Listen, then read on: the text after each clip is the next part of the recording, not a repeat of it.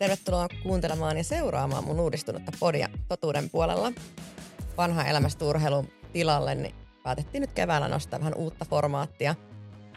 Ja nyt meillä on sitten katsottavana meidän podit myös videotallenteena YouTuben puolella. Tämä uusi tuotantokausi tulee kaivamaan ehkä enemmän esiin totuuksia ja sitten niitä ihmisiä siellä tarinoiden takana. Mä jatkan tyylilleni, tyylilleni tota, omistautuneena ja puhutaan myös ehkä vähän vaikeimmistakin asioista. Mutta asiaan, mulla on tänään täällä vieraana, voisiko sanoa jopa ystäväni Mikko Kuoppala, paremmin tunnettuna Pyhimyksenä, a.k.a. Pyhi. Moi. Tervetuloa. Aloitetaan hei ensin vähän helpommalla kysymyksellä, että kuka on Suomen paras muusikko? Öö, niin, tota, onko pakko puhua totta? Öö, mä Me ollaan totuuden puolella. Kyllä, kyllä. Mä, mä oon niinku pyrkinyt tosi, tosi paljon öö, korostaa itse sekä duunissa. Mä oon tehnyt myös niinku taustatyötä artisteille, joka en ole minä itse, eli monille muille artisteille. Öö, en enää viime aikoina niin paljon. Mm, osittain ehkä johtuen siitä, että tästä on tullut entistä enemmän niinku kilpailua ja varsinkin sitten somen myötä siitä on tullut myös entistä enemmän niin kuin tällaista erilaisten henkilöbrändien kilpailua sen sijaan, että se olisi välttämättä suoraan niiden musiikkikappaleiden kilpailu. Ei nähdäänkö me niin musiikissa sama asia, mikä tapahtuu nyt urheilussa, että välttämättä parhaiten tienaava urheilija ei olekaan paras urheilija. Eli, käytä- eli, eli, eli tota, käytännössä esimerkiksi meillä niin, niin someyhteistyöt ja muut mm. vastaavat niin mahdollistaa sen, että vaikka sä et olisi sulla olisi vaikka urheilijana se menestys mm. 8 kautta 10, niin jos sun henkilöbrändi on 10 kautta 10, niin sä tienaat enemmän. Eikä ne yhteistyökumppanitkaan ei hae enää välttämättä sitä parasta urheilijaa, vaan sitä mielenkiintoisen persoona. Mm. Joo, ja sitten se voi olla myös osittain se, että huomio ja suosion suhde ei, ei niinku kohtaa, että et tunnetuimmat ei ole myöskään oikeasti suosituimpia, niillä voi olla enemmän seuraajia, mutta se musa ei välttämättä kiinnosta niin paljon, että se on vaan se artikkeli, että sä, sä oot muusikko, kun sä teet musaa, mutta sitten loppujen lopuksi se voi olla ihan, että se on niinku toissijainen ansaitamalli. Ää, julisteeseen on kivempi kirjoittaa tuttu nimi kuin se, että no, täällä, niinku, minkälaista musaa se on. Ja sitten tällainen, että erikoistuminen on aina, aina tietenkin, että sen takia tämä polarisoituminen on myöskin se, että että että vaikka sä olisit, jos sä oot silleen, että miellyttää kaikkia, niin se yleensä on vähän silleen, että sit sä et miellytä ketään. Ja sitten taas jos sä löydät sen sun oman sponsorin, joka haluaa tavoittaa sen sun kohderyhmän, niin se voi olla jopa niin kuin joillekin tosi punainen vaate se sun juttu, mutta sitten löytyy se toinen puoli. Eli tosi pitkä vastaus siihen kysymykseen. Öm, mun mielestä mielipideasia. Mun mielestä Suomen paras artisti ää, ja nämä perustelut on se, että millä tavalla sitä artistiuraa on pystynyt pitää yllä, luomaan itselleen mahdollisuuksia pysyä luovana – ja, ja tietyllä tavalla niin kun aina löytää uuden kulman siihen ja niin sanotusti pelaa omaa peliä, tiedätkö, silleen, niin kuin, että, että ei ole lähtenyt siihen mukaan. Niin mä sanoisin, että J. Karjalainen. Okei. Okay. J. Karjalainen on mun mielestä niin kuin, äh, coolimpi nyt kuin 20 vuotta sitten. Ja, ja se on niin kuin harvinaista, että, että tässä on kuitenkin sellainen aika, niin kuin, että on, on niin kuin artisteja, jotka on 50-60 ja siitäkin ylöspäin ikäisiä, mutta aika helposti se menee sitten siihen tietyllä tavalla semmoiseen niinku, sen brändin, semmoiseen monu, jotenkin sitten monumenttiin ja, ja, ja niinku myydään niitä hallikeikkoja sillä, että tämä on nyt tämä Suomi musan semmoinen jalokivi. Niin musta tuntuu, että, että se miksi mä vastasin tähän J. Karjalainen on se, että hän voisi mennä tohon, mutta sen sijaan hän on pysynyt aktiivisena tekijänä ja ehkä tietoisestikin taistellut sellaista Olympiastadion ikaralaista vastaan ja tehnyt niin kuin muista aidosti musaa.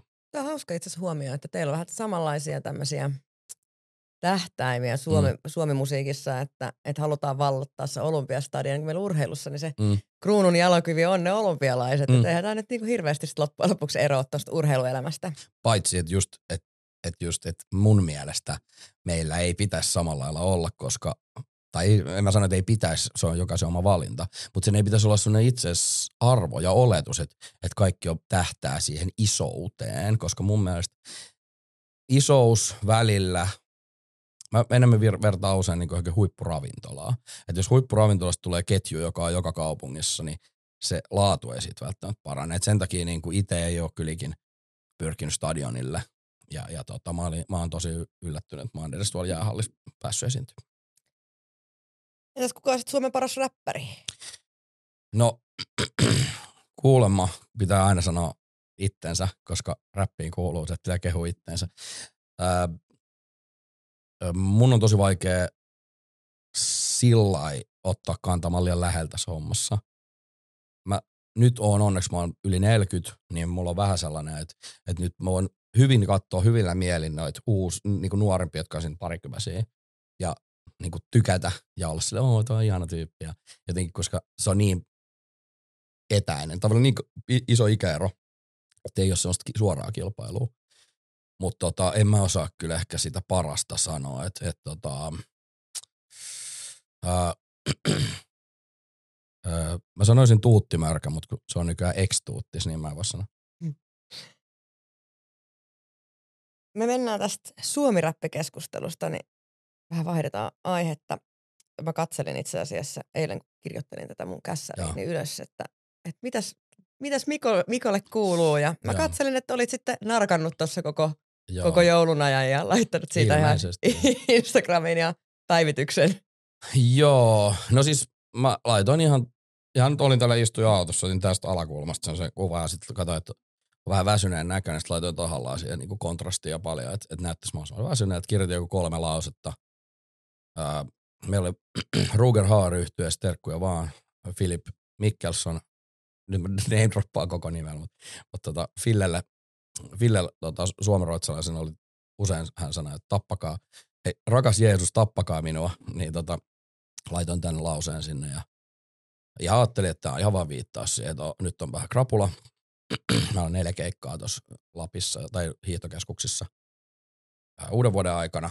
Niin sitten jengi alkaa lähettää siihen, että tota, hae apua, mene hoitoon. Ja sitten mä vähän provosoiduin siitä ja vastailin niihin sitten silleen, että tota, me itse hakee apua. Ja, ja tota, en tiedä. Jotenkin ehkä sitten taas se ei ollut henkilökohtaisesti ketään kohtaa.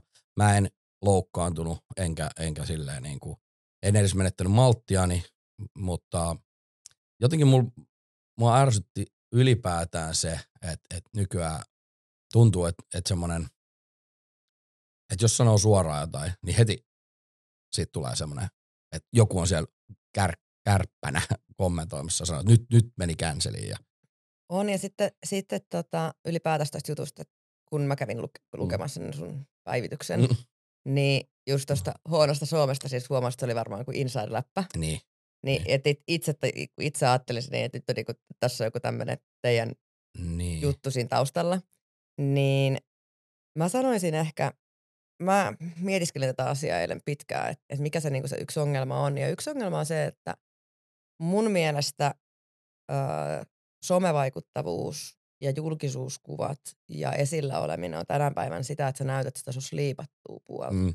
Eli ne kuvat on ammattikuvaaja ottamia hienoja mm. kuvia, kun lunta tulee Helsingissä. Helsinki on kauneimmillaan ja sitten mm. ollaan ostoskaskista kädessä niin Espalla. Ja ne on siis nehän ne kuvat, mitä mm. meidän niin kuin seuratuimmat somevaikuttajat. Mm. Tai otetaan esimerkiksi Sara Sieppi, niin hänellähän ei varmaan yhtään ei-käsiteltyä kuvaa mm. netissä, vaan on kaikki tosi hy- tarkkaan mietitty värimaailmat, värimaailmat ja kaikki tulee sinne. Mm. Niin ihmisiä häiritsee se, että jos puhutaan julkisuuden henkilöstä, että julkisuuden henkilö tulee sillä omalla särmällä siihen, mm, sä, särmällä.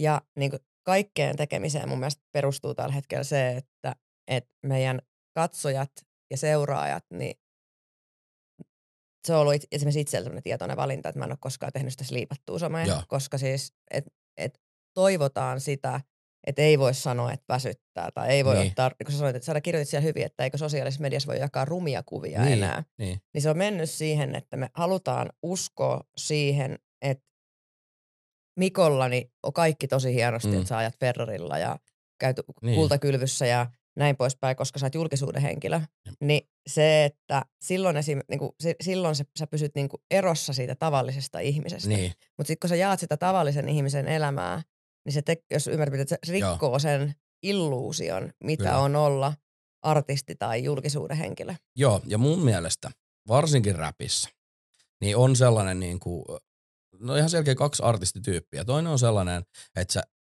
esittelet sellaista elämää, mikä on vähän niin kuin mahoton tavoittaa, ja silloin se kuulija vähän niin kuin fa- pääsee sen fantasiaan mukaan. Ja se voi olla osa, osa somevaikuttajistakin. Ja sen takia mä tiedän, että esimerkiksi Sara, mä tykkään tosi paljon Sarasta, mä pidän Saraa tosi aitona, Mm. ja mä en koe, että esimerkiksi niin kuin mun mielikuva muuttuisi siitä, että vaikka ne on käsitelty ne kuvat, koska se on, onhan munkin biiseissä mun ääni käsitelty. Kyllä, kyllä. Et, et, mä voin sanoa ihan suoraan, mä käytän autotune, mä en osaa laulaa, mm. mutta kyllä mä silti haluan, että se kuulostaa hyvältä se musa. Ei se ole musta feikkiä silti, koska, koska mun musa ei perustu siihen mun laulutaitoon. Niin silloin se on musta eri asia käyttää niinku teknisiä apuvälineitä. Mutta se, että somesta on tullut sellainen, että, että se on niinku vaatimus, että minkälainen sun pitää olla, niin se on mun mielestä niinku huolestuttavaa, koska, koska somehan on niin erilainen erityyppisille ihmisille, että et niinku, no nythän ihmi, musta tuntuu, että moni on mennyt ihan niinku jotenkin rikki siitä, että, että pääministeri samaan aikaan kä- käyttäytyy somessa niinku somen sääntöjen, tai tavallaan niinku sen lainalaisuuksien niin, siis hän mukaan. käyttäytyy niin kuin hänen ikäisen ihmisen sosiaalisessa Niin. mediassa kuuluu Ja käyttäytyä. sitten ihmiset sanoo, ei kun sun pitäisi olla tällä asialinjalla. Se on niinku, no mä en usko, että et, et niinku, hän on kuitenkaan sit siellä niinku, eduskunnassa ajattelee koko ajan vaan sitä filtteriä tai Mm. mm. ulkonäköä, mikä sitten on ollut se monen argumentti tälle, että et tota, nyt sun pitäisi, nyt silloin on kännykkä kädessä, siellä se varmaan taas modaa jotain omia kuviansa. Kuitenkin loppujen lopuksi on näyttöä, että hän on myös tehnyt töitänsä aika pedantisti. Sitten voi olla eri mieltä, että et monella voi olla mielipide siitä politiikasta, että onko se oikeanlaista, mutta sen takia meillä on vaalit, joka sitten on se juttu, niin vaaleja ei käydä somessa mun mielestä. Va- somessa voidaan tuoda asioita esiin, mutta somessa voidaan myös tuoda niinku esiin sitä, että mulla oli kivaa bailaa tuolla. Vielä yksi, sorry, pitkä vastaus, tuo oli pitkä kysymyskin, mutta mut niinku mulle henkilökohtaisesti, me puhuttiin tuosta artistista, mä, mä valitsin tämän, kuka on mun mielestä Suomen paras artisti, niin siinä on vähän samaa, että ne artistit, jotka on vedonnut muhun, niin mä yritän ajatella, että minkälais, mitkä ne syyt on ollut, niin ne ei ole ikinä ollut. Et mä katson vuodesta toiseen mun kuunnelluimmat artistit, niin ne ei ole ikinä ollut niinku sliipattuja. Et muista jo junnuna mä kuuntelin jotain, tiedätkö, Nirvanaa, ja muistun vaan, että siellä ihan samalla lailla mun vanhemmat osti jollain Nirvanan levyistä, siellä on jotain biisejä, jotain Rape Me, ja tiedätkö, ei kukaan ollut silleen, jesta sentään, et sinä voit tuollaista kuunnella, nyt sinä alat tiedätkö, tekemään näitä tekoja oikeassa elämässä. Ei, se on musaa, se on taidetta, ja ne ihmiset on mulle tosi tärkeitä, ne artistit, jotka on elänyt sellaista elämän, on osannut tehdä taidetta siitä rikkinäisyydestä, siitä vaikeasta, niin kuin elämän vaikeuksista. Ei mua kiinnosta olla sellainen artisti, joka niin kuin, tuo esiin jotain oman elämän hienoutta, vaan mun mielestä mun tehtävä ja tai mun elämän merkityksellisyys tulee paljon siitä, että mä pystyn käsittelemään sellaisia asioita, mitkä on vaikeita ja mitkä, mitkä mahdollisesti tuo samaistumispintaa sille kuulijalle. Eihän ne ole niinku mun biisejä enää, ne on niin kuulijoiden oma, niinku tavallaan. Niille ne on tärkeitä. Ja minulla on merkitys tässä. Niin sen takia myöskin mun some on välillä sellaista, no enemmän sen tyylistä. Että ei mä halua ajatella, että mun pitäisi antaa joku tietty kuva. Ja sit aika, aika paljon on mennyt siihen, että nyt mä en someta sit mitään, koska, koska tota, musta tuntuu, että, että jos mä rupean miettimään, aika moni vastasi nyt tohonkin, että kannattaa vähän miettiä, mitä sanoo. No mä oon että no sit mä en laita mitään, koska jos mä rupean miettimään, niin sit se on mun mielestä jo vähän silleen, että niin kuin, mä rakennan jotain imagoa, kun mä haluaisin nimenomaan eroon kaikista rakennetusta imagosta, kaikista tällaista, ja vaan, että hei, mä oon tässä, mä teen tätä juttua. Ei tässä ole kyse minusta, mä en ole erinomainen ihminen. Mutta niin kuin mä sanoin, että siis sehän ongelma oli just se, että, että se ei ole hyväksyttävää julkisuuden mm. henkilölle, näy, niin kuin sanoinkin, että näyttää sitä Mm. elämän tavallista puolta. Mm, Ja, ja tota, sitten kun monet esimerkiksi, kävin katsomaan siis niitä Mm. kommentteja, niin kirjoitti siellä siis siitä, että, että oot esikuva monille junnuille, että Mm. mm. hommaa itsellesi apua. Ne. Ni, niin taas tullaan siis siihen, että pitääkö meidän myydä niille lapsille ja nuorille. Tämä on vähän sama asia, mitä urheilussa näkee. Eli me myydään niin lapsille ja nuorille sitä, että se urheiluelämä on pelkästään sitä voitosta voittoon Mm. menemistä. Että se on pelkästään sitä, että sua motivoi joka kerta mennä Mm. treenaamaan sinne. Sitten esimerkiksi niin kuin pidemmän aikaa ollut Suomessa että urheilijat ei puhu loukkaantumisesta kauheasti Mm. mitään. Et nythän niin kuin sitä tarinaa, kun sanoit, Mm. somehan on mahdollistanut se, että urheilijat kertoo sitä tarinaa siellä taustalla. Mutta me vältellään sanomasta, että on sattunut jotain tai on esimerkiksi Niin. vaikka avioeroa tai Joo. eroa tai muuta vastaavaa, äidin kuolemaa siellä taustalla, niin me ei halut sanoa niitä, koska se ei ole sitä kiiltokuvaa, Mm. mitä me haluttaisiin siitä urheilusta tehdä. Ja se on esimerkiksi ollut siis sellainen asia, niin kuin mitä mä, pää- minkä mä itse olen päättänyt, että mä en tee Mm. sitä mun someen niin, että mä myisin niille lapsille ja nuorille sen tarinan siitä Niin. niin. Niin kuin glamourista, mikä siellä huippuurheilussa on, koska se ei oikeasti pidä paikkaansa, vaan siellä on se hirveä määrä sitä duunia ja iso osa reeneet sua ei kiinnosta yhtään, sä epäonnistut mm. ja sulla tulee paha mieli ja sit masentaa ja ei kiinnosta mennä reenaamaan ja unetkin tippuu ja sit välillä sulle motivoi se liikunta ja sit sun on pakko tehdä jotain muuta, että sä löydät Mm. sitä motivointia, motivointia siihen urheiluun. Niin silloin mä oon sitä mieltä, että niille lapsille tai nuorille tai nu- nuoremmille seuraajille tulee se fiilis siitä, että kun jos mä haluan ammattiurheilijaksi, niin siinä on se Mm. tie. Ja se ei ole aina hirveä Mm. Mukava ja kultainen se tie. Niin silloin se, että jos he 18-vuotiaille ei olekaan vaikka Suomen huipulla vielä, niin he näkee sen, että hei, että mä voin kasvaa täältä Mm. mm. ja se pitää sitä niinku urheilua siinä mukana. Niin mä näkisin tietyllä tavalla ehkä just musiikissa saman Mm. mm. jutun, että aika harva 16-vuotiaan hyppää silleen, että susta tulee Niinpä. Suomen stara, vaan sä joudut tekemään töitä pienemmissä Mm. mm. levyyhtiöissä, myymään omakustannelevyjä ja rakentamaan mm. sitä juttua. Niin se, että jos me myydään semmoinen, että Pyhi hyppäsi tähän 2000, Mm. mikä se oli 2018, kun sä voitit niitä Jäi. emmoja, että sä tulit vaan yhtäkkiä pam pam, että sulla ei ollut Mm. sitä, niin sitä historiaa siellä ollenkaan. Niin sehän tuntuu hirveän pitkältä se, Mm. se väli siitä 16-vuotiaasta tyypistä, joka räppäilee kotona ja haluaa joskus Mm. niin kuin, myyväksi artistiksi, artistiksi, niin mehän rakennetaan silloin, mehän poltetaan se silta siitä välistä Mm. pois, jos ei me näytetä sitä niin kuin koko elämän puolta. Ehdottomasti. Ja, mutta sen takia mä otin just Kurt Cobainin myös esimerkiksi, että sitten kun sä oot siellä perillä siellä sun tavoitteessa, niin ei se siltikään välttämättä tunnu siltä, mitä sä oot ajatellut. Tästä oli musta erittäin hyvä tota, kisun niin kuin joku jäähäväis, hyväis haastelu, missä Asko Kallanen oli sanonut, että silloin kun sä oot huipussa, tuntuu kaikista pahimmalta. Ja, ja siis mä en tiedä, miten urheilussa varmaan voi olla lisääntynyt nämä luvut, mutta siis meidän alallahan ö, musassa on iso, isoin tota, todennäköisyys tulla päihde, päihteiden käyttäjäksi, alkoholistiksi, ähm, mielenterveysongelmat, olisiko matalin elinien odotekin.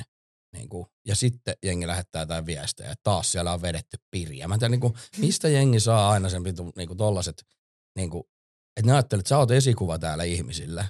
No joo, Kurt Cobain on joissain asioissa, minun, mä oon nuorena ollut niin 10, 11, 12, kun niitä, mä oon kuunnellut sitä, tai jotain gangsteräppiä.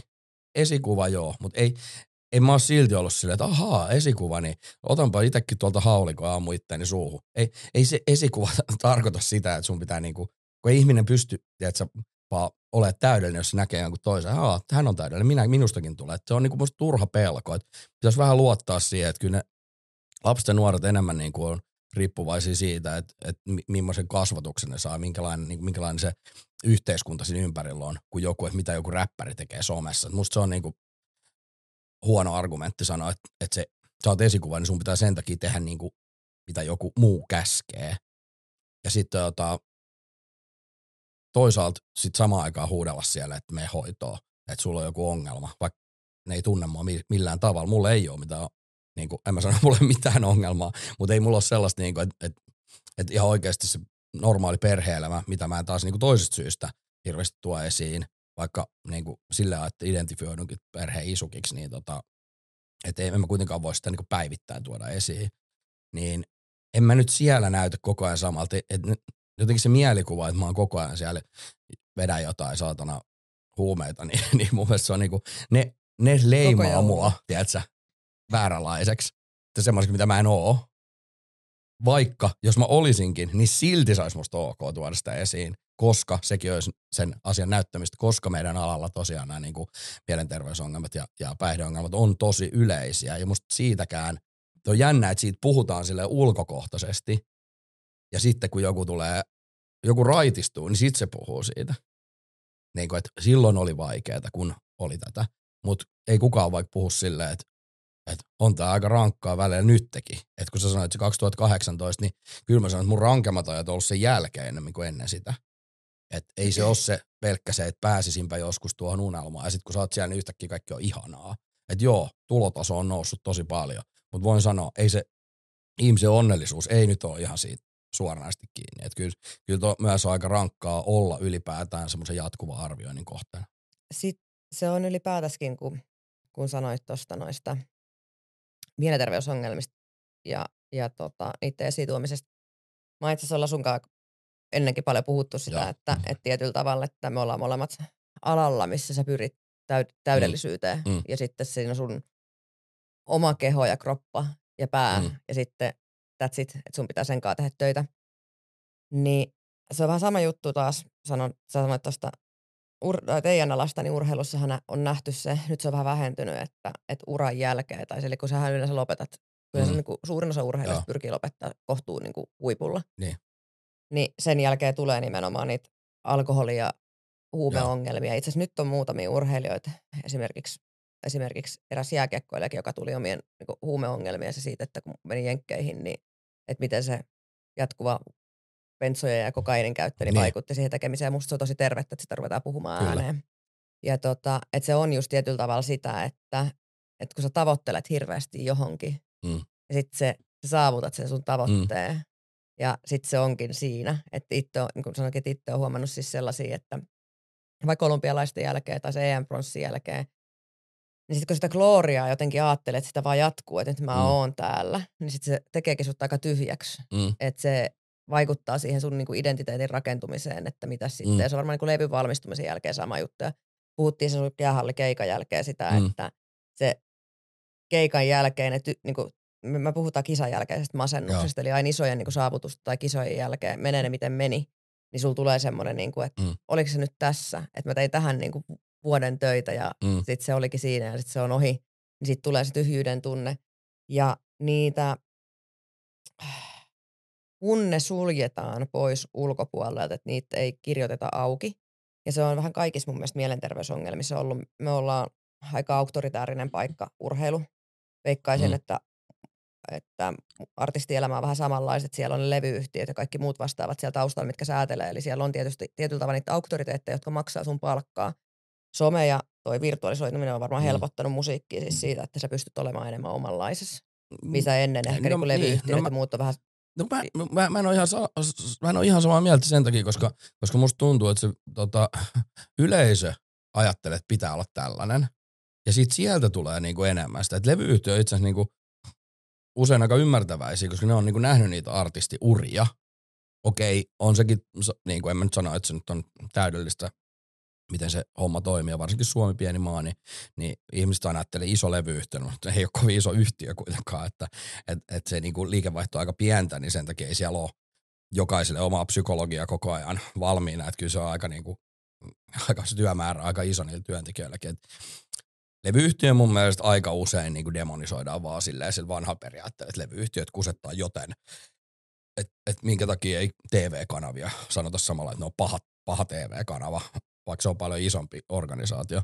Mutta toi, niin kuin mä itse koen, että, että osittain ne paineet tulee siitä just, että, että yleisö olettaa, että sä pyrit sinne huipulle.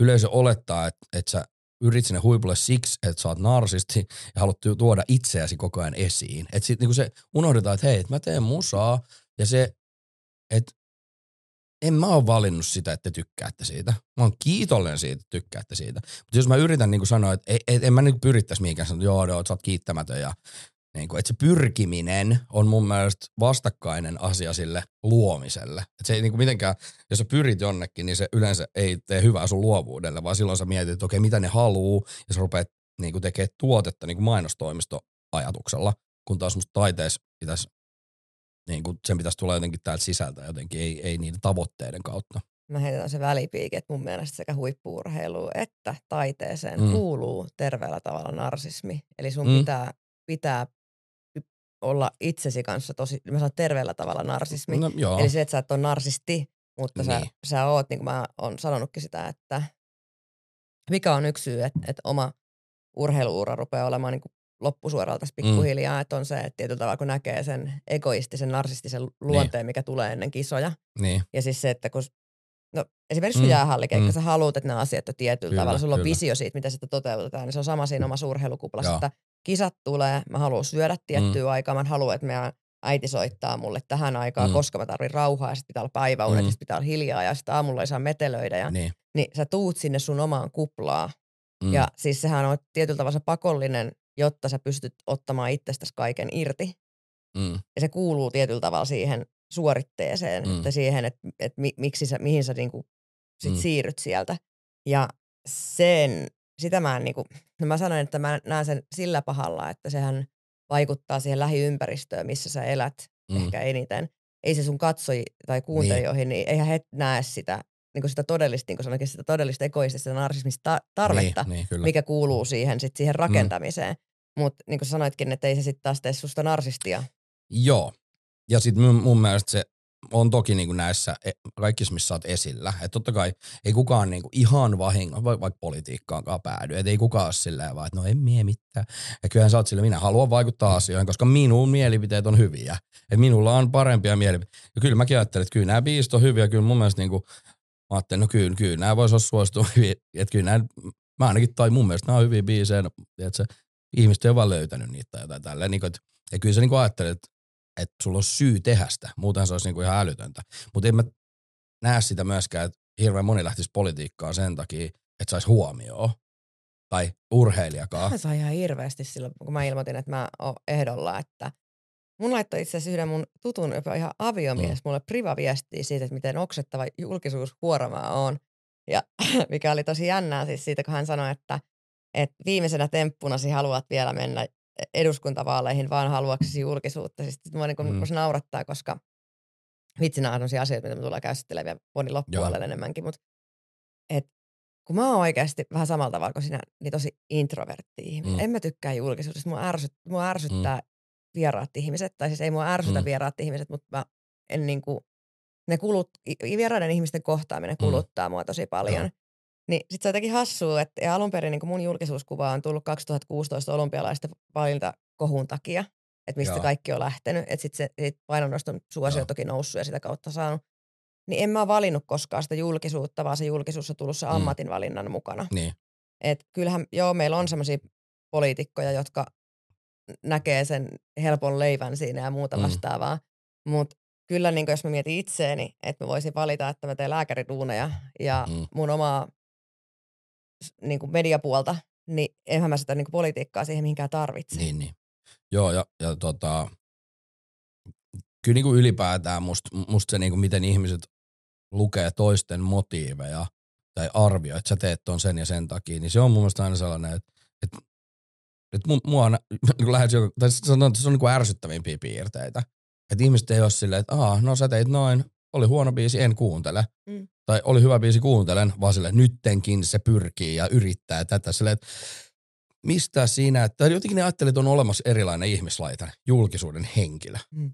Ei ole olemassa näin julkisuuden henkilöitä. On vain ihmisiä, joilla on enemmän julkisuutta, joilla on vähemmän julkisuutta. Jolla on ihan sikana joku Elon Musk, eh, jolla on- joku on, tiedätkö, Voice of Finlandin neljänneksi tullut tyyppi, jolla on julkisuutta paljon enemmän kuin naapuri Seijalla. Mutta ei se niinku aina se motiivi sillä, että saat jotain kredittiä sun tekemisestä. Kyllä meillä kaikilla on tarve olla hyviä siinä, missä me te, mi, mitä me tehdään, niin me halutaan kehittyä sinne, olla parempi saada positiivista palautetta. Ja julkisuus on osittain sitä. Mutta jotenkin musta tuntuu, että mä en tiedä, onko tämä niinku Suomelle erityinen piirre vai onko tämä niinku somelle erityinen piirre. Mutta nyt musta tuntuu, että se on tosi kielteistä. Aina joku tulee sanoa sille, että, että sä teit vaan tän sen takia sen takia. Se, se on niinku musta tosi ärsyttävää, että, että miksi se on pakko tehdä niin. Ja mun taas vaikka on introvertti ja mullakin on sama, että mä tarvin niinku latautumisaikaa, jos mä oon sosiaalisessa tilanteessa. Mutta ihmisen kohtaaminen, varsinkin nyt koronan jälkeen, niin mu- musta se on tosi kivaa. Mä tykkään niinku ihmisten kohtaamisesta, koska verrattuna someen, niin se on ihan eri asia. Joo, on ehdottomasti. Koska ei ihmiset tuu päin naamaan silleen sanoa niitä asioita. Mm. Jos mä pitäisin niitä miele, mielente, niin kuin tavallaan, su, mä sanoisin niille, että me hoitoon, jos joku sanoisi ihmiselle, kenellekään ihmiselle niitä asioita, niin ne kirjoittaa ihan niin kuin päivittäin someen. Joo, ja siis joo, joo kyllä, just toi kirjoitettu teksti on, niin kuin sanoinkin, että se on, se on tosi hämmentävää, että mikä pahuus siihen ihmiseen iskee, kun sen en- ei tarvi omalla naamalla tai kasvoilla, itse asiassa naishenkilönä, Mm. siinä Joo, enempää niin. menemättä, kun saat Joo. niitä aamumunan kuvia. No nythän Niin. sitten tuli laitonta just vuodenvaihteesta. Kyllä. Niin tota, mä mun itse kun mun Instagram-tili hakkeroitiin, niin mä toivoin, että hän hakkeroi ne kaikki kyrvän kuvat sillä sit samalla ja on jakanut ne, ne tota, internetsiin. Mutta siis Joo. se on vähän semmoinen samanlainen asia, että ethän sä nyt menisi kadulla yhtäkkiä tuntemattomalla ihmisellä sanoa, Mm. että tässä on tämä mun dikki. Niin, Mutta niin. sitten sit netissä sä voit niinku tuntemattomalla nikillä niin lähettää yhtäkkiä sun kuvan sun Kyllä. Kyllä. Niinku, että mikä sulla Joo. niinku iskee siinä, kun sä menet sinne internettiin, niin sä unohdat Joo. kaikki käytöstävät. Ja ketä nämä, niin kuin mulla on, ketä nämä ihmiset on, koska toi ei ole mikään niin kuin harvinainen ilmiö, että, että jossain peräkylässä on joku yksi toinen tyyppi, vaan se on niin kuin, ja joten, niin kuin silleen, että mä oon sanoa, että, että mä en edes kärsi siitä julkisuudesta, koska oikeasti niin kuin se, että se vertaus kehen tahansa, vaikka naisartistiin, kenen kanssa mä oon tehnyt töitä, erilainen. niin mä oon aina sillä, että, että mä en tajua, miten ne edes jaksaa tehdä sitä. Tai naispoliitikko. Mä en niin kuin tajua, miten ne jaksaa tehdä sitä, koska mulla on välillä itselläkin vaikea niin kuin olla, että miksi mä, miksi mä oon täällä somessa. Niin se on niin, niin kuin moninkertainen, että ehkä se vaan niin kuin se H-sanakin on niin kuin menettänyt täysin merkityksen, kun sitä tulee koko ajan joka paikka täyteen. Et, et en mä saa niin kuin, kuin ihan tosi murto-osa mitään kielteistä. On ja sitten se on ylipäätänsäkin vaikkakin, itse asiassa eikö se tutkimusten mukaan, niin 120 vuoden päästä niin Suomessa sa, niin Mm. saavutetaan tasa-arvo. Niin. Niin. siis sehän on se aika monessa tekemisessä siis se, että naiset joutuu todistamaan omaa osaamistaan Mm, enemmän mitä miehet. Eli siis se uskottavuuden saamiseksi, mä en tiedä, Mm. onkohan se musiikkimaailmassa sama, mutta on, mut se on, on, se sama, joo. se on urheilussa, se on politiikassa, se on johtotehtävissä. Niin se, että ollakses Mm. erityisen hyvä nainen, niin sun Mm. pitää olla niin kuin oikeasti erityisen mm. hyvä. Eli sä et voi hyvänä naisena no, nousta puhemieheksi, mm. Vaan sun pitää olla erityisen hyvä nainen, Mm. mm. jotta sua voidaan kutsua puhemieheksi. Se on ihan oikeasti hyvä homma, mm, että nämä on vaihdettu henkilöiksi, Kyllä. puhe, henkilöiksi, koska sitten taas jos me mietitään siis sitä, että me linjataan esimerkiksi, että meillä on puhemiehet tai, tai esimiehet, Mm. niin se kuvastaa jo sitä ajatusmaailmaa siitä, Mm. että kuka sinne johtoon ja Mm. mm. niihin ti- tilanteisiin pääsee. Eli se meidän ajatusmalli tulee siis sellaisesta, Mm. että jos nainen on esillä, niin sillä täytyy olla erilaisia intressejä kuin se, että jos mies on esillä. Ja se, se on niinku se rakenteellinen epätasa-arvo on, on semmoinen, mi, minkä eteen pitää tehdä töitä ja se on se 120 vuotta, toivottavasti lyhenee se aika. Mutta se, se on niinku jotenkin ymmärrettävää, koska mistä me ollaan tultu, minkälaista his, historiasta, että et, et ennen, tiedätkö, na, naiset on, ei ole oikeastaan saanut tehdä mitä. Tämä on melkein niin kuin joku, tiedätkö, Afganistan silleen, että et naisilla on ollut ihan erilaiset oikeudet ja et, et, äänioikeuskin, vaikka Suomessa tuli aikaisemmin naisille kuin monessa muussa maassa, niin silti se ei ole kuin Vähän reilu sata vuotta. niin, että se on tosi lyhyt aika. Niin että sitten seuraava sata, vähän reilu sata vuotta, niin jos se on oikeasti tasa-arvo, niin mä oon niinku periaatteessa siltikin tyytyväinen, koska näin. Mutta sitä mä en tajua, että mikä, mun mielestä se, mikä tätä kaikkea hidastaa, on toi naisviha.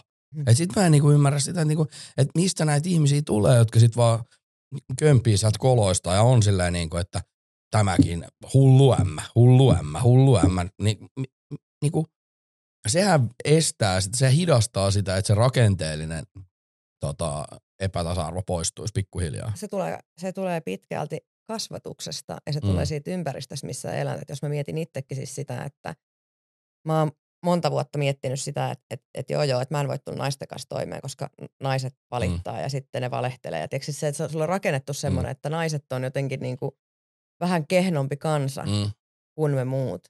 Eli se, että mäkin pitkään luulin siis sitä, että, että, että voidakseni edu, niin kuin edustaa ja edetä esimerkiksi mun uralla, niin mun pitää käyttää niitä Mm. maskuliinisia piirteitä. Mm. Mutta sehän ei vaihda nimenomaan, niin kuin sanoin, sitä rakenteellista Mm. ongelmaa, vaan nimenomaan siis se, että meidän pitäisi tukea varsinkin meitä naisia keskenään, Mm. niin arvostamaan niitä feminiinisiä piirteitä Mm. ja tapoja tehdä asioita.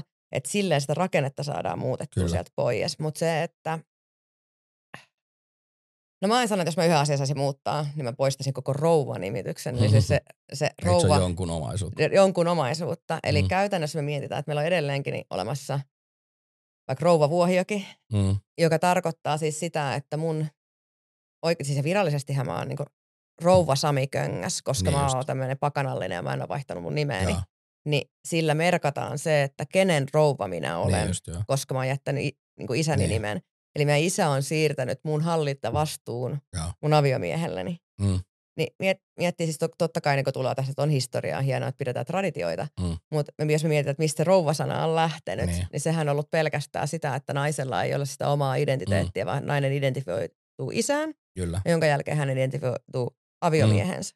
Joo, ja kyllähän meillä on niinku edelleen sellainen, vaikka että jos on No tämä varmaan toimii toisinkin päin, mutta aika usein se on, että jos on jossain edustavassa virassa, niin tietty, tietty jos on tarpeeksi korkea virka, niin sitten se, niinku se rouva on myös osa sitä, mm. vähän niin kuin first lady, tiedätkö, mm. ei, en mä hakenut tähän näin, mulla on oma työ, mä menen tonne, no et ei.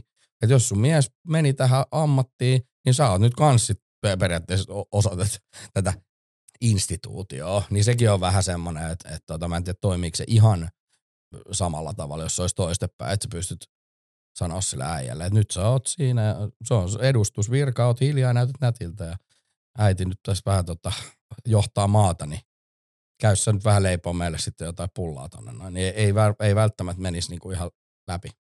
Mä oon sanonut, että kun mä täytän 40, niin mä toivon, että mä olisin miljonääri, mulla olisi 20 poikaystävä ja aviomies, niin se on aina semmoinen, että mm. ihmiset katsoo, että mm. oot se sekaisin.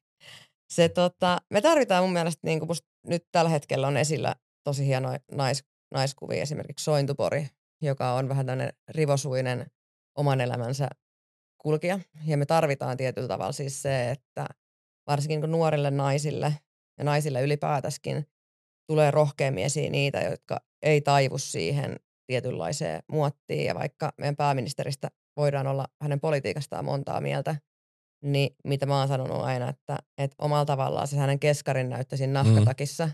on sellainen, mitä me tarvitaan, mm. jos me halutaan rikkoa sitä, että mitä se nainen voi olla. Että mm. se naisen ei tarvi olla se jakkupuku päällä oleva täti-ihminen, joka sinne menee, vaan hän voi mm. niin kuin omalla persoonallaan tehdä sitä. Se naisen persoonaa paljon muutakin kuin se, niin kuin sanoit, että se rouva minist, pääministeri, että siis se, että siihen kuuluu se, se, se on sun oman identiteetin rakentaminen ja ulostuominen mm. ja profiloituminen, että sun ei tarvi enää olla tietynlainen, mm. Vaan myös na, niin siinä, missä miehet on pidemmän aikaa voinut olla persoonia, niin myös naiset saa olla. Joo, ja kyllä, kyllä se on niin kuin, ne rakenteelliset asiat on niin vaikeita, että, että, että tavallaan, että se pitää niin kuin itselleenkin tun, tunnustaa, että on tunnistamattomia sellaisia niin kuin, ä, piirteitä, että näkee miehet ja naiset eri tavalla vaan sen niin kuin pitkän historian takia. Ja sitten itsellä on tota, siskoja ja tyttäriä, ei ole veli eikä poikia, niin tota, se on niin kuin, totta kai silleen tosi asia, mitä mä käsittelen paljon musiikissa. Yksi esim, esimerkki on niin kuin Teflon Brothers, jossa mm, mä oon itse niin ajatellut näin, että jos sä tuot niitä kärjestettyjä näkemyksiä esiin, niin sitten niinku tulee, että hei, et, aa, ei tolleen voi ajatella. Niin silloin se on paljon, niinku, että se jotenkin on vaikuttavampaa, kun ihminen itse havaitsee sen versus se, että että sä tekisit musaa, jossa sanotaan, että älä ole soviinisti, ole feministi, niin sit se vaan silleen, että ei se jengi ole silleen, että ää, toi ei niinku vaikuta mitään. Mutta kyllä kyllä on jouduttu käydä niin kuin, tässä niin kuin tämänkin syksyn aikana keskustelu siitä, että, että, että jotkut jutut ei vaan niin kuin, että jos me sanotaan vaikka, otetaan mimmeä lavalle ja sanotaan, että vain, vain naisia, vain biologisia naisia tänne lavalle, mm. niin jengi on silleen, että ei, ei, että mitä helvettiä, että 2020-luvun noin voi sanoa tuolle, että mitä niiden tyttäret käyttäisi. Mä olin, että ei kun tämä on just se parodiataso, että ei Teflon Brothers ole me, vaan Teflon Brothers on tällainen niin kuin luomus, jotka niin kuin näyttää sitä peiliä tavallaan yhteiskunnassa. Tällaisia te ootte. Ja tällaisia, että mä, mä oon yrittänyt niin kärjistää, tehdä sitten törkeämmät jengi tai just se on läppä. Ja mä muistan jollain keikassa, että nyt toivottakaa tervetulleeksi tulevat siivoojat lavalle. Niin jengi on ihan silleen, että me boikottiin, että ei enää tätä bändiä, että ihan hirveitä. Nämä on hirveitä tyyppejä. Sitten on silleen,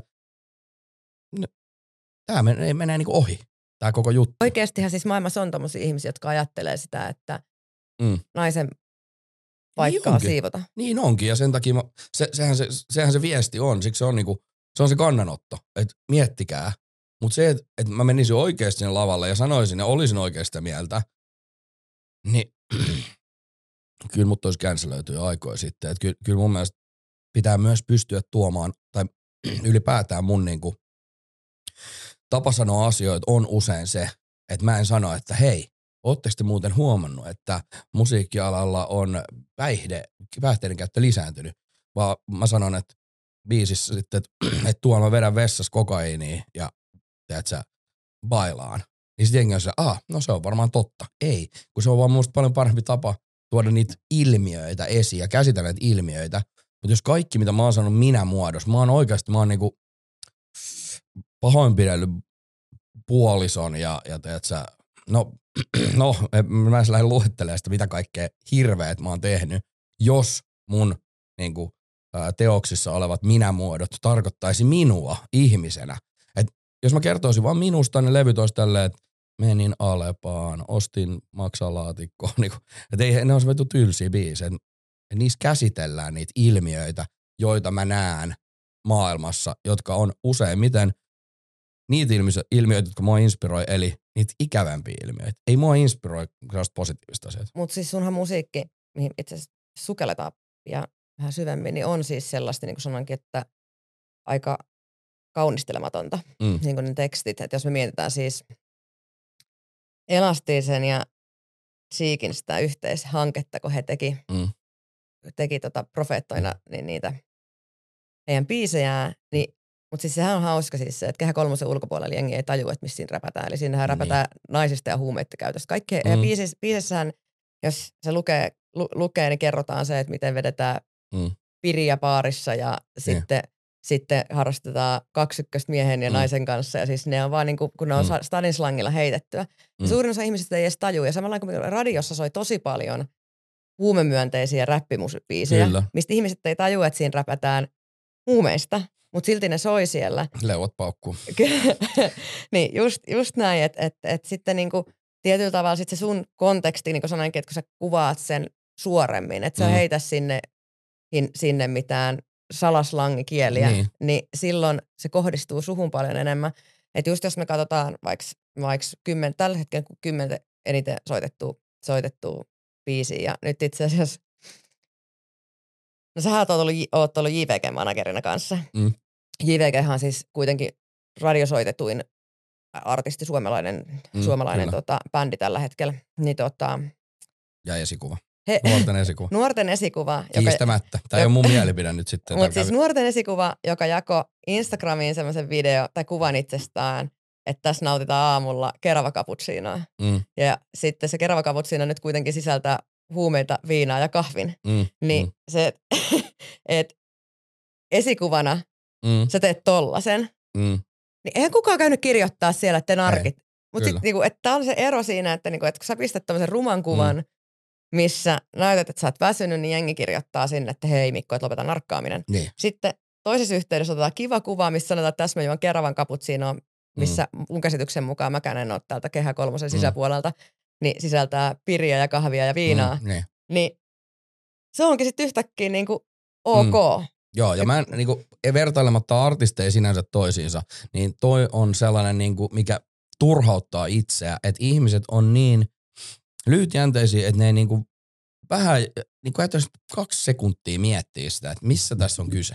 Vai ne on vaan suoraan, niin kuin, ne on suoraan, iloinen kuva, hyvä juttu, tyhmä kuva, paha juttu. Niin kun... Sitten se purkkakuva siinä kuvassa oli musta jo päällikkö, kun kirjoitti, että onko sulla tullut joku syylä huoleen, niin kun sä vastasit siihen, että joo, että on narkannut koko joulun, niin, no joo. niin on no mä, nyt, joo, no mä vastasin vähän silleen kuin James Bluntin Twitter, että, että niinku, jo, johonkin jotain, että ne oli jotain, että onpas järkyttävää tekstiä, mä sanoin, että ne ei ole niin järkyttävää kuin sun mutsin aamunen juuri tekstari, mikä sä laittoi mulle. Tai jotain tällaisia, niinku ihan vähän niin kuin, äh, mauttomiakin comeback-laineja niihin. Että se oli osa, osa viihde. Se oli mun uuden vuoden tällainen pikku viihde, pläjäys. Osa nauroja, osa ei. Mutta ihan niinku asiallisesti toi, toi niinku ylipäätään, että en ota kantaa niinku artisteihin sinänsä, mutta se, että et semmoinen, että jos pidetään vaan sellainen hyvä meininki koko ajan, vuoden, sä voit voittaa vuoden positiivisin palkinnon, ja sit sä voit oikeasti olla ihan kauhea. Tai sit, jos sä vähän näyttäältä ja te käsittelet jotain. Sä et kyllä saa vuoden positiivisin palkintoa. En, en saakaan, mutta mun mielestä mä oon tosi positiivinen. Niin kuin just silleen, niin kuin, koska mä ajattelen aina sitä loppuvaikutusta. Että et, tota, no jossain vain elämäohjelmassakin, niin, niin tota, oli niin helppo järkyttää jollain lyriikoilla, jossa on silleen, uu, hän sanoi tuon sanan. Jo, joku tota, ja kaikki oli, oho, voiko näin sanoa.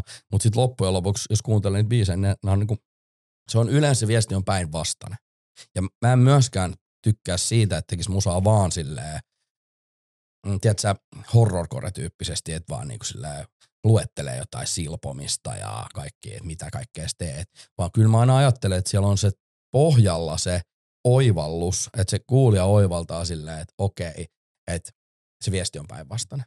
Ja mä väitän, että se ei ole niin kuin edes, että ei tarvi olla mikään niin kuin akateeminen, tiedätkö, aikuinen, sä voit olla teinikin, kyllä sä ymmärrät sen, jos sä kuuntelet. Mutta kun eihän nämä kommentoijat kuuntele. Ne sanoo, nyt meni boikotti, niin on silleen, että no ihan sama, koska sä et ole ikinä kuunnellut mitään, mitä mä oon tehnyt.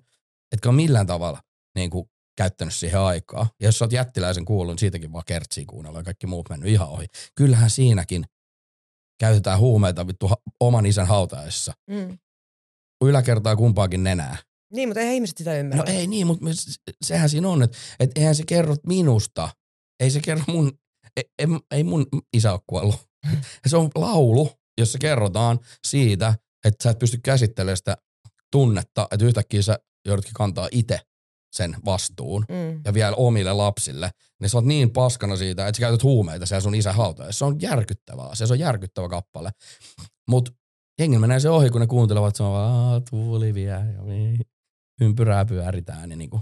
ja sit se, että ihmiset löytää kappaleesta sen oman käytön, että mihin ne tarvii sitä, niin sehän on se pointtikin. Että ei se ole tarkoituskaan, että, että sä biisissä kerrot, että näin sun pitää elää, ja sit sä laitat sen soimaan, ja sit sä kuuntelet, että no, näin sä pitää elää.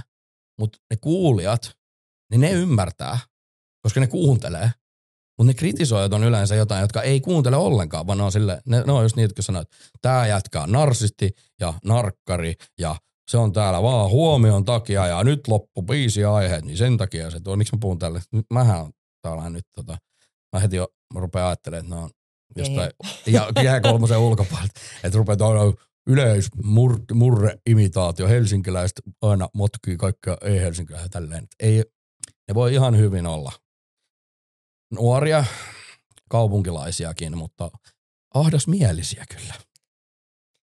Mennään vähän helpompiin kysymyksiin. Mehän lähdettiin ihan laukalle tässä heti alkuun puolen tunnin tota, alkuspiikki. Tota, miten Mikosta on tullut pyhimys? Öö, no ensinnäkin moni kysyy jos, jossain baarissa, että ootko oikeasti pyhimys? Musta en. Koska ne tarkoittaa, että, että onko mä se räppäri nimeltä pyhimys oikeasti, kun joku väitti niin. niin mutta aina se on se oikeasti, mutta en tietenkään. Että eihän mä ole pyhimys. Sehän, sehän on täysin ironinen jo lähtökohtaisesti se nimi.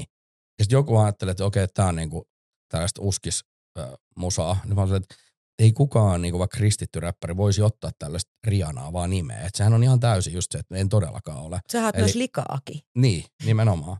Eli nyt kun sä kysyit ton kysymyksen, mä heti en vastannut siihen kysymykseen, koska siinä oli se tuli pyhimys, koska mun mielestä pyhimys on sellainen, mikä on niin kuin käsittämätön tälleen niin kuin luterilaisesta kulttuurista tulevalle ihmiselle, että se on niin katolinen, että, että joku elävä ihminen nostetaan pyhäksi.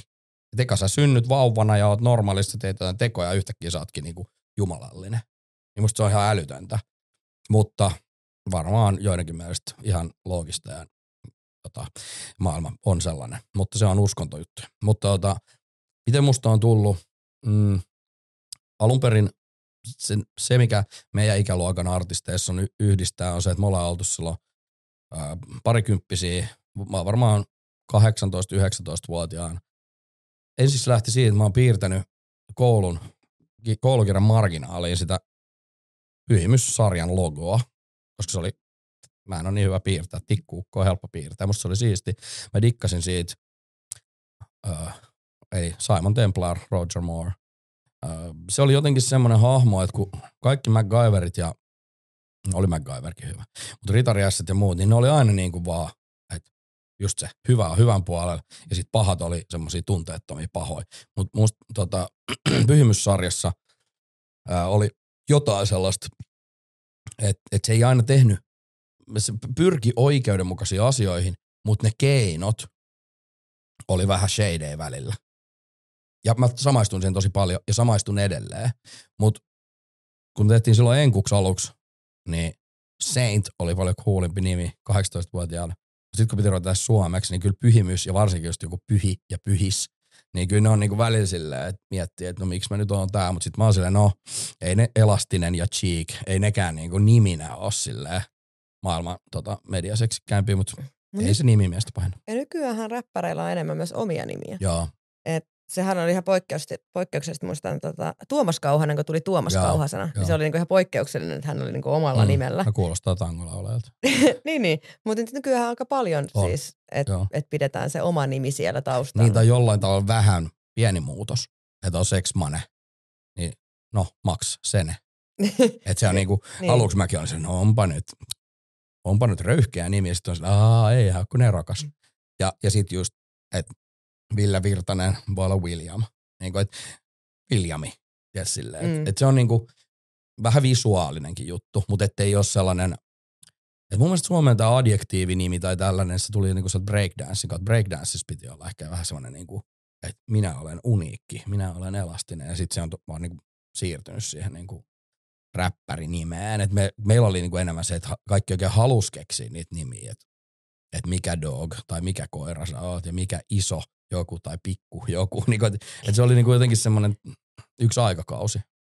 niin totta. Ollut Big Poppa ja sitten on iso H. niin, kyllä. Ähm, Ja iso Hooki oli 19 silloin, että et, et, et olihan se nyt isompi kuin ne muut, mutta niinku, et ei, se, ei se mikään niinku daddy ollut vielä silloin. mitenkä ylipäätäskin, että jos mietitään sun uran alkuun. Mä itse tiesinkin, että, että kattelin teidän, teidän tota, alkutaipaleita ja sä oot käynyt lukio. Joo. Mitä sä oot käynyt lukion jälkeen? No mä menin suoraan lukiosta tekniseen korkeakouluun ää, tietoliikennetekniikka puolelle, mutta se ei mennyt hirveän hyvin. Mä olin siinä, mä oon vähän sen niinku myöhäiskypsynyt. Mä ollut tosi lippisvinossa siellä tällainen. Mua ei kiinnosta mikään. Mutta silti mä menin sinne, koska mä ajattelin, että tää on yhtä helppoa kuin se koulukäynti muutenkin. Mutta se ei ollut. Ne kirjat oli vähän paksumpia. Mä kirjoittelin vaan sinne monisteisiin niitä räppejä enkuksi jotain. I kill everybody. Niinku, sillä jotain sellaista fantasiaa, niin voi sanoa harjoittelua. Ja sitten samaan aikaan mä katson täällä näitä äijät tulee Attasen salkkujen kanssa tänne, ja sitten mä olin mä en ole tommonen. Ja sitten sit mä lopetinkin sen. Mutta sitten pari vuotta meni kasvaa vähän isommaksi. Mennä pari vuotta pikaruokalassa töissä ja tajus se, että okei, no ei tääkään nyt mikä mun kutsumus on. Eli mut joo. ympyrä sulkeutui, kun sä kävit tekemään Hesen kanssa se joo, yhte- joo, se, ei se ole mikään vitsi. Se, se oli ihan tota, mun toive. Et, et mä oon halunnut tehdä oman, koska mä oon ollut siellä töissä. Niin. Kyllä mä, sit kun mä, meillä oli ne ekat palaverit Salmela Markon kanssa, tota, sit mä paketoin sille se ensimmäisen, oli näistä. No, no ihan, voisit olla vieläkin kouluttajana ihan hyvin nää, niin kuin osaa vielä käyttää niitä kaikkia laitteita ja tietää niin kuin, tyyliin niin kuin, kuinka paljon majoneesia pitää laittaa. Niin kuin tällä, että kyllähän ne on tuolla takaraivossa.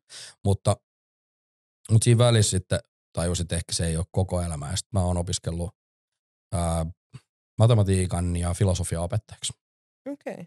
Mutta en ole valmistunut, koska 2011 mä olin tekemässä ha- harjoittelua ja sitten mm, mä olin häissä videossa esiinnyin, soitin feikkibassoa vasemmalla kädellä jostain syystä, niin tota, ja sitten Suomi voitti maailmanmestaruuden ja häissä biisit tuli aika iso ja mä olin JVG kanssa siellä pyörimässä jossain, jossain tota, torillakin, niin sitten menin kouluun, niin ei siellä enää kukaan kuunnellut mun matematiikan opetusta, että niillä oli vähän toisenlaista kysymyksistä. Siinä kohtaa mä olin silleen, että ehkä, ehkä mä voin niinku nyt päättää, että musta ei tulekaan opettajaa sitten ihan kuitenkaan. Että mä sain sieltä tosi hyvät, mä sain niinku ne aine, sen ainepohjan niihin, mutta sitten se pedag- pedagoginen puoli jäi vähän ja sitten kaikki gradutkin jäi tekemättä tälleen, mutta, mutta niin voit aika paljon. viimeistellä se nyt sitten tässä vanhoilla päivillä. Öö, mulla on mielestä, mi, mulla on mitätöitynyt mun mielestä niin kaikki. Noin. Niin, niin, joo, siis, se, niin siis 2011, niin silloin, niin, kun nykyään, siis silloin ei enää Joo. saanut niitä ikuisia Ei, opinto-oikeuksia. ei, ei saanut. Ja sitten kun mä en ikin saanut, mä, mä, mä en saanut kandiikaan ihan, että sieltä puuttuu just joku yksi juttu, että mä en saanut sitäkään niinku ikinä sitä leimaa, että mä oon kandi. Mä oon tehnyt kyllä kandityön epäeukliidisesta geometriasta, jos kiinnostaa epäeukliidisen maailma, missä tota Eukleiden viides post, postulaatti on yhtäkkiä muutettukin. Se on jännittävää homma. Ja itse asiassa kun sä sanoit tuosta, että sulla on, sä oot matikan puolelta ollut, niin kyllähän se näkyy täällä Mm. itsekin teknillisen yliopiston Joo. käyneenä, niin se näkyyhän se sun- lyriikoissa, että mitä sä käytät. Että sä, että siellä näkyy semmoinen yleissivistys, jos voisi näin sanoa, että siellä on paljon Mm. mm. semmoisia klikkejä, että et huomaa, että oot lukenut. Niin ja mä toivoisin, että, että se mun rooli myöskin, että miksi se opettajuus, se pedagoginen puoli on mulle niin kuin tosi luontaista. Ja mä toivoisin, että se kuitenkin ei olisi ollut hu- turhaa, vaan että se olisi osa sitä musaa myöskin, että mä myös tekisin sitä niin kuin lähestyttävämmäksi sitä. Koska mun mielestä niin kuin, mm, sivistys ei pitäisi olla mikään sellainen, että, että se on vaan, että se, se ei saisi olla niin kuin semmoinen tällaisessa, varsinkaan tässä yhteiskunnassa, missä meillä on niin kuin siinä mielessä, ei ole ikinä tietenkään mahdollisuuksien tasa-arvo, mutta ollaan lähellä sitä siinä mielessä, että sä voit sivistää ittees. Et monessa paljon niin kuin köyhemmässä kehittymättömämmässä maassa, niin ihmiset olisi tosi niin kuin, ne olisi tuolla kirjastossa lukemassa, kun sulla on mahdollisuus. Ja, ja tota, m- meillä ehkä on vähän silleen, että no en mä nyt, kun niin kuin, tai jotenkin, no mä, en mä halua, niin toi menee pahaksi, se kuulostaa taas, taas mä puhun jostain ihmisryhmästä jollain tavalla, mutta mä toivoisin, että, että semmoinen, että sulla on jotain sivistystä, mikä on kuitenkin, että se ei ole kuitenkaan semmoista musaa, mitä sun pitää kuunnella tälleen, vaan jotenkin, että, että se olisi lähestyttävää, koska mä oon myös niin kuin lähiöstä. Mä oon myös niin kuin sellainen, että, että, että mä en ole silleen semmosesta, että mulle esimerkiksi että se, että mi- miten, mitä haarukkaa, missä järjestyksessä haarukoita käytetään näin ja ei, kyllä näin ja semmoinen, semmoinen niinku etiketti ja semmoinen niinku hie- hienostelu on mulle tosi vierasta. Että mä oon tosi sillä lähiö kuitenkin samaan aikaan. Ja mun mielestä se ei niinku, niitä ei pitäisi sulkea toisiaan pois. Mun mielestä sivistyksen ei pitäisi olla mikään sellainen niinku, tai sanotaan, että sivistystä pitäisi arvostaa enemmän ja musta olisi kiva, että ihmiset ei olisi niin pinnallisia. Vaan musta maailmassa on ihan helvetisti asioita, mistä olisi kiva puhua, jos jengi vähän perehtyisi enemmän. Näin, näin tota, kun puhuttiin politiikasta, niin itse asiassa semmoinen yksi mun, mun omista noista vaaliteemoista Joo. nimenomaan liittyy siihen, siihen niin aidon, aidon tota, tasa-arvon saavuttamiseen ja myös siis lasten ja nuorten kohdalla siis sitä, että me pitäisi pystyä lapsille ja nuorille mahdollistaa nimenomaan siis se mahdollisuus, että oot sä sitten lähiöstä tai Mm. mm. kahden lääkärin lapsi, että sulla olisi yhtäläinen mahdollisuus kouluttautua. Ja nyt jos ihmiset tulee, että Mhm. Suomessa on opinto-oikeus. Joo, meillä on opinto-oikeudet, Mm. mutta se ei kauheasti auta esimerkiksi siinä vaiheessa, että on hyvin paljon nuoria, jotka rupeaa tekemään töitä jo lukioiässä. Ja Mm. sitten jos, jos sun oppimistaakka on isompi, eli esimerkiksi niin, että, että tai jos sun oppimistaakka on isompi tai sulla on, sulla on niin kuin, vaikka lukihäiriö ja muut Mm. vastaavaa, tai vaikka ei olisikaan, niin siis se, että monet, monet nuoret on lukioiästä asti töissä, ja mullakin on paljon ollut sellaisia kavereita, jotka on yläasteen jälkeen mennyt pariksi vuodeksi töihin, että se on Mm. saanut säästettyä rahaa silloin, ja lukiokirjat on ollut vielä ilmaisia, jotta he pystyvät aloittaa sen lukion.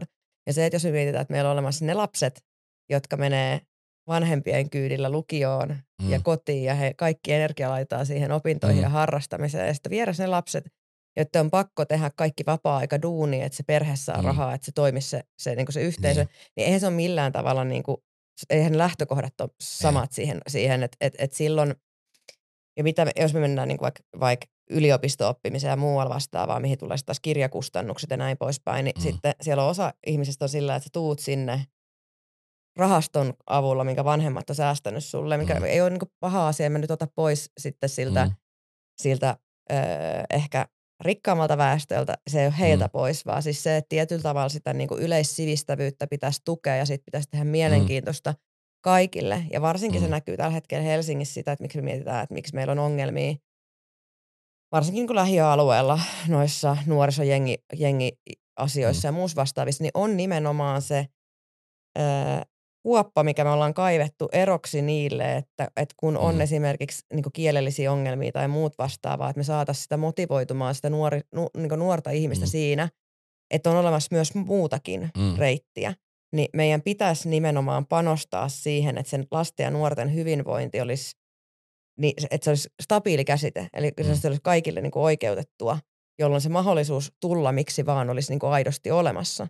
Mutta eihän meillä ole semmoista mahdollisuutta tällä hetkellä. Ei, ei ole, ja, ja tota, me ollaan menty siitä niinku kauemmas, ja se eriytyminen on mun mielestä ihan niinku tilastollisesti ihan fakta, että et, et se, että missä sä oot ko- peruskoulussa, niin se ei ole sama, se lopputulos ei ole sama, Mm. johtuen opiskelija-aineksesta, ja opiskelija-aines liittyy paljon kieleen ja, ja kulttuuriin, Ja kun näin on, niin totta kai sitten, kun asiaa ei mietitä silleen objektiivisesti, vaan osoitellaan sormella, niin se myös lisää sit rasismia. Koska sitten taas ihmistä ajattelee, no kenen syytä se on noitten syytä. Ja minä en lastani tuonne laita. Ja sittenhän, no, sittenhän se vielä eriytyminen vaan kiihtyy sille, että tulee niitä kouluja, mitkä on silleen, että mä haluan mun lapsen tonne turvalliseen, hyvään kouluun, mistä pääsee hyviin jatko-opintoihin. Ja sitten se toinen koulu on sitten semmoinen niin kuin NS. Sitten tulee kuin jämäkoulu, sitten opettajat kai haluamme, niin kuin, en mä tiedä kuinka pitkällä me ollaan tässä prosessissa, mutta niin kuin logiikka sanoo, että se helposti johtaa sitten siihen, että se, se niin kuin, meillä vaan tulee niin kuin entistä enemmän eriytymistä ja sitten se ää, sosioekonomisen aseman periytyminen lisääntyy, mikä on ollut mun mielestä meidän niin kuin sen, tai ehkä voisi sanoa niin kuin koko hyvinvointiyhteiskunnan niin kuin tärkeimpiä pointteja on se, että se sosioekonomisen aseman periytyminen ei olisi niin vahvaa. Ja mitä siitä on myös mun mielestä seurannut on toi, kun sä sanoit, että, että sä et halua ottaa niiltä pois, jotka pystyy sen rahaston laittaa, niin musta nykyään on myös semmoinen niin kuin menestysvihamielisyys on tietyllä tavalla tullut tai kasvanut. Et sit, mä en tiedä, millä sitä voi perustella, mutta tota, et tulee se semmoinen, että jos joku pystyy tekemään noin, niin sitten on se, no ne saatanan kermaperseet siellä, jotka ei ole mitään tehnyt, niin ei sekään ole ihan niin yksinkertaista, että et kaikki, taas se on se oletus, että no jos on rahaa, niin ei ole ongelmia, kaikki on ihanaa ja siellä, niin ei se ole ihan niin helppoakaan. Että kyllä mä luulen, että, että suurin osa niistäkin, jotka on sen, pystyy sille lapselle sen niin kuin hankkimaan, niin ei ne ole kaikki jotain niin kuin miljoonaperijöitä, vaan ne on säästänyt ja ne on tehnyt töitä sen, että ne on käynyt itse töissä, ne haluaa, vähän niin kuin tämä perus, että mä haluan lapselle paremmat lähtökohdat kuin itsellä, niin se on aina niin kuin, mun on vaikea hävetä sitä, että mä pyrin antaa niille mahdollisimman hyvät lähtökohdat, mutta ne mahdollisimman hyvät lähtökohdat ei ole se, että kaikki tehdään, tuodaan pöytään valmiiksi näin, koska se, että sä kasvatat lapsen pumpulissa, niin sit sä joudut kasvattaa sitä vielä 35-vuotiaana, kun se maailma ei kohtele sitä silleen, vaan valmistaa sen tällaiseen maailmaan, mitä tämä on. Mähän on itse siis semmoinen nuori, että mä oon aloittanut työtön tekemistä 13-vuotiaana ja. yläasteella niin koulun ohessa ja. ja sitten lukiossa tein melkein niin kaikki illat töitä. Ja tota, osittain siis sen takia, että, että tota, halusin itse säästää ja. omat kevarit ja muut vastaavat ja. sieltä pois. Niin kuin sanoinkin, että tietyllä tavalla siis se on myös kasvattanut, niin kasvattanut siihen rahan arvoa ja muut vastaavaa. Että on nähnyt kyllä siis mm. se itse se, nyt jälkeenpäin, kun miettii sitä hyötyä, että on niin kuin, tottunut niin kuin ymmärtämään ne re- elämän mm. realiteetit, niin on kyllä auttanut siihen –